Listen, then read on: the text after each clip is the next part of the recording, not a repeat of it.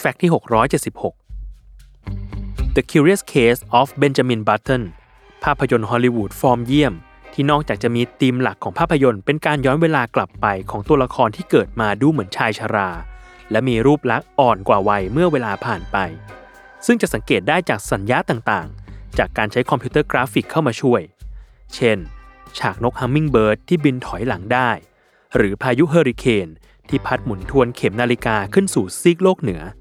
โดยถือเป็นรายละเอียดปลีกย่อยที่เกี่ยวข้องกับหัวข้อย้อนเวลาที่เป็นธีมหลักของเรื่อง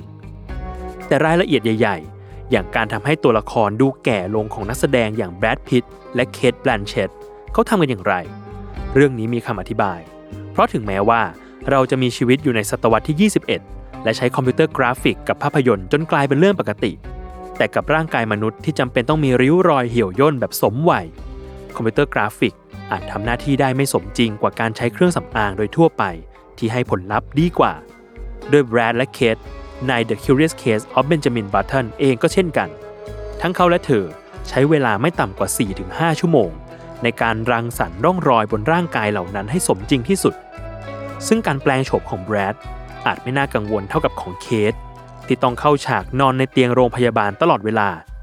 โดยเธอสามารถแสดงได้เพียงช่วงเวลาสั้นๆ เท่านั้น แล้วต้องมาจัดการแปลงโฉมใหม่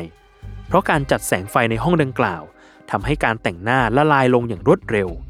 นั่นจึงทำให้เคทจำเป็นต้องแปลงโฉมให้ดูแก่ เพื่อเข้าฉากถ่ายทำฉากนั้นมากถึง 6 ครั้งด้วยกัน